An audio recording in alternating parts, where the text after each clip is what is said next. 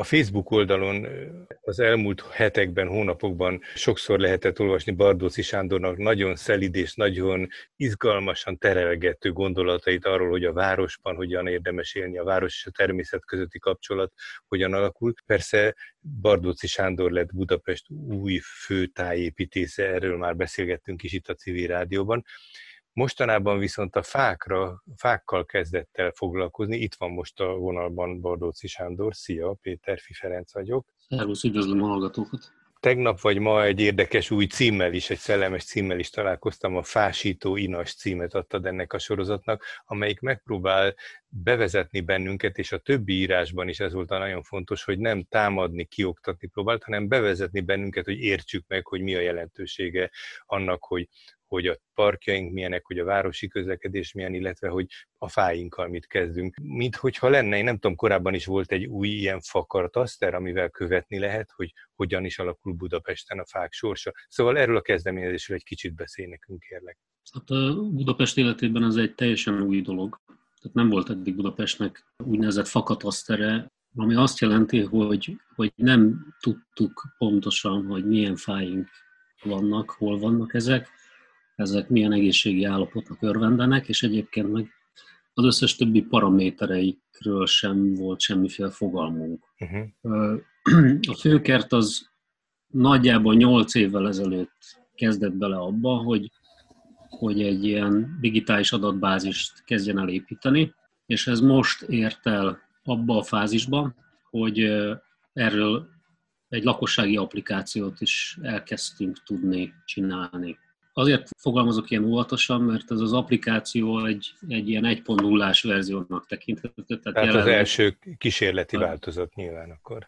Így van, ahol jelenleg a Budapest főváros által kezelt közparkoknak az összes fája, és ráadásul a közparkoknak az összes objektuma, tehát a burkolatok, az utcabútorok, a játszószerek és minden egyéb objektum megtalálható rajta. Ez ez az applikációnak az a neve, hogy BP Fatár, és ingyenesen letölthető a Google Play, meg az App Store-ból mindenkinek a telefonjára, és ha valaki ezt megnyitja, akkor két réteggel találkozhat. Az egyik a park réteg, ami ezeket a parki objektumokat tartalmazza, a másik pedig a fa réteg, ami az egyes fáknak a, az adatlapjait. Talán azért is izgalmas, mert a, a fák sorsát mindig különböző ilyen mahinációk, manipulációk kövezték. Ha valahol úgy gondolta valaki, hogy ki kell vágni, akkor hozott olyan adatokat, vagy olyan szakvéleménynek mondott írást, hogy hát ez már megérett erre. Mások, és főként a civilek, meg a környezetvédők nagyon gyakran próbáltak védekezni, és jobb hiány az érveik, amikor kevésnek bizonyultak, akkor azt tapasztaltam, hogy sokszor ők maguk is specialistákat, szakértőket szólaltattak meg. Most, mintha ez az átlátható átláthatóságot növelni. Így van, ez, ez feltétlen a célunk volt ezzel, illetve az is a hosszabb távú célunk, hogy ez ne csak a főváros által kezelt zöld felületeket tartalmaz ez az applikáció, hanem a kerületek, vagy éppen az állam által kezelt területeket is. Ugyanis ez egy kicsit meg is zavarhatja a laikus érdeklődőt, hogy, hogy itt legalább háromféle tulajdonviszony van, illetve még ennél is több, mert hát nyilván ott vannak aztán a magántulajdonú területek. Van. Így van, tehát, tehát eh, én azt látom, hogy egyébként enélkül is megvan mindenki ezzel zavarodva, és a, a, a szakértők sem tudják mindig pontosan, hogy na most ez a fa az éppen kinek a kezelése alatt áll, és ebben szeretnénk egy digitális rendet vágni. Tehát tulajdonképpen, hogyha ha sikerül meggyőznünk arról a kerületeket, hogy csatlakozzanak ehhez a kezdeményezéshez, és az ő maguk által üzemeltetett kerületi fakatasztereket is integráljuk be ebbe az applikációba, akkor, akkor mindenki számára teljesen világos lesz, hogyha ha valahol történik egy beavatkozás, és az applikációval után keresi, hogy ez pontosan melyik fákat érinti, akkor el tudja dönteni, hogy most ezzel a főkerthez, illetve a fővároshoz forduljon, vagy pedig a kerületek az illetékesek. Ez például az újságírókat is segíti. Én hoztam egy példát arra az egyik bejegyzésemben, hogy most a Csodaszarvas térnél történt egy fakivágás a Margit körút mellett, amiről kiderült, hogy ráadásul nem is közterület jogilag, hanem hanem egy magántelek, de hogy, a, hogy első körben mindenki a fővárost kezdte el hibáztatni, hogy, hogy ez a fakivágás ott megtörtént, holott erről még a kerület sem tudott.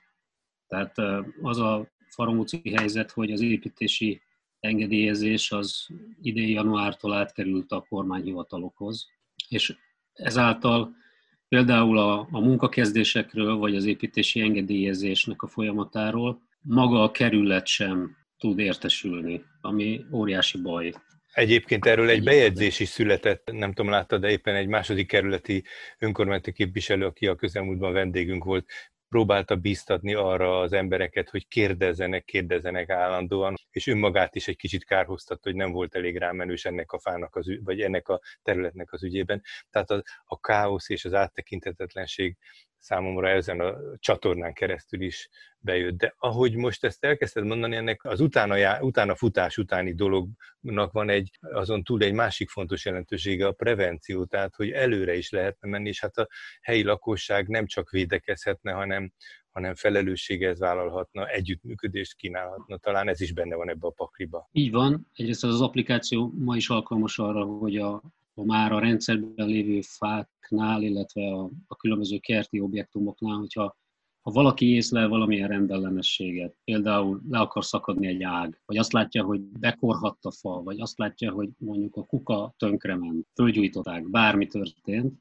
akkor erre az objektumra ott helyben a telefonján rákeresve, az adatlapot megnyitva, van az alján egy bejelentés gomb, uh-huh. ahol rögtön beírhat olyan bejegyzéseket, amit a főkertnek a szakemberei a saját számítógépes munkaállomásukon látni fognak, és ezzel ettől azt reméljük, hogy le fog rövidülni a bejelentés és az intézkedés között eltelt idő. Eszembe jutott erről a kezdeményezésről egy korábbi ilyen közösségi bevonás, a járókelő, ez egy internetes lehetőség volt, amikor a, a városban, az utcán található különböző visszásságokat, elintézetlenségeket lehetett bejelenteni. Talán nem is véletlen, hogy annak idején ennek az oldalnak, aki a felelőse volt, az most ott nálatok a fővárosban a civil részvételnek az egyik kulcs szereplője. Tehát, hogy látszik, hogy ez a szemlélet, vagy legalábbis remélhető, hogy ez a szemlélet terjed és más területeken is megjelenik. Igen, ez, ez valóban nem véletlen, és hát a járókelő most is működik. Itt igazából az a,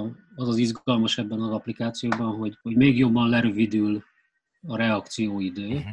mert hogy a járókelőnél az történik, hogy a bejelentést azt megkapja mondjuk az illetékes kerület, vagy a főváros, mint hivatal, de itt a parkban járókelő az rögtön a kezelőhöz, tehát a főkerthez érkeztetheti magát a problémát. Hát ez nagyon izgalmas. Van-e valami olyan dolog, amit mostanában fedeztél föl, vagy amire, amire készülsz főtájépítészként a fővárosban. Tehát, hogy ez az applikáció most eleve kínál-e már valami programot, vagy valami következő lépéseket, vagy egyáltalán más hmm. területen, ami a környezet és a kertészeti típusú értékeknek a megvédése érdekében fontos lehet. Hát a következő lépés egészen biztos, hogy a fővárosi fasoroknak, a fasorok adatainak a, a föltöltése lesz. Ez részben készen van, de vannak olyan adatok, amik nagyon elavultak. Van közöttük 8 éves adat, amit frissíteni kell, és most felhasználva ezt a vírus helyzetet a főkert munkatársai több ember tudtak beállítani arra, hogy, hogy ezeket az adatokat frissítsék. Előzetes információink szerint ez azt jelenti, hogy mondjuk jövő tavaszra elkészülhet egy következő frissítés, ami, ami bekerülhet ebbe az adatbázisba,